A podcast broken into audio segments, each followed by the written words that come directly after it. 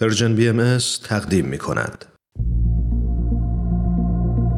تو این میونه راه عمر یک نگاهی پشت سرت بنداز بهمن پشت سر. حرفای دلتو توی این نامه ها به اونها پر از یاد و خاطره ها و شادی ها دستیابی ها از آثارشون. خیلی از اون آدم ها دیگه تو این دنیا زندگی نمی ولی تأثیری که روی تو یا بشینی براشون نامه همیشه اما در عالم خیال نامه تو می‌تونی اونها رو براشون بفرستی. نامه هایی بدون تمر. بدون تاریخ.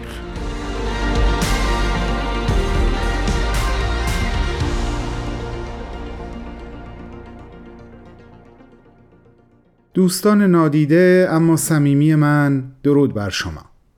الهی علا همه موانع دنیای امروز حال دلهاتون خوب باشه. این نامه رو خطاب به شما شروع کردم و در دل این نامه قصد دارم قسمت از یک نامه قدیمی رو با شما در میون بذارم. نامه ای که بیشتر از 25 سال از عمرش میگذره و خوشبختانه چرک نویس اون رو هنوز دارم. من این نامه رو در تاریخ پنجم تیر ماه سال 1374 نوشتم. خطاب به احمد شاملو. بعد از نامه ای که هفته قبل خطاب به آیدا نوشتم فکر کردم این هفته بهترین زمان هست برای در میون گذاشتن بخش از این نامه قدیمی با شما. پس بریم سراغ نامه قدیمی من. سلام بر مهربون ترین پدر. قربان صفا و محبت دریایی همه شما.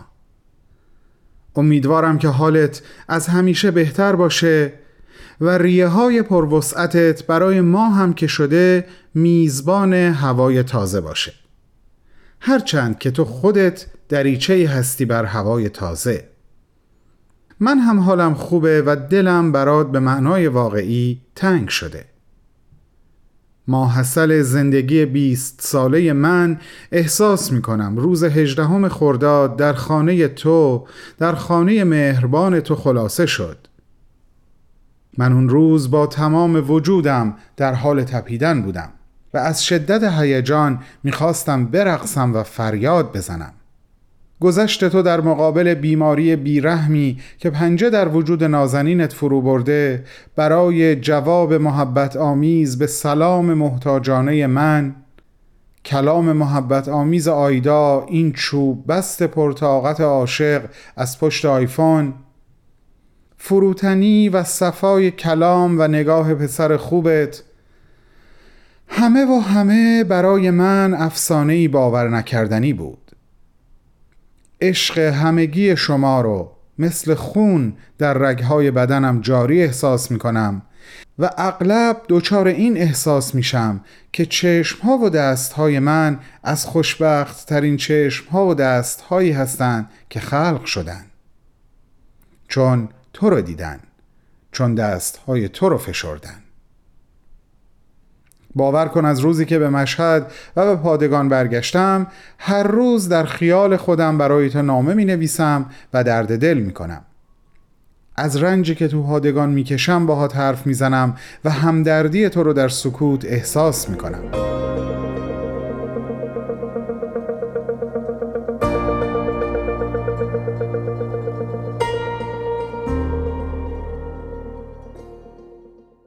شاید تا حالا نامه اول منو خونده باشی.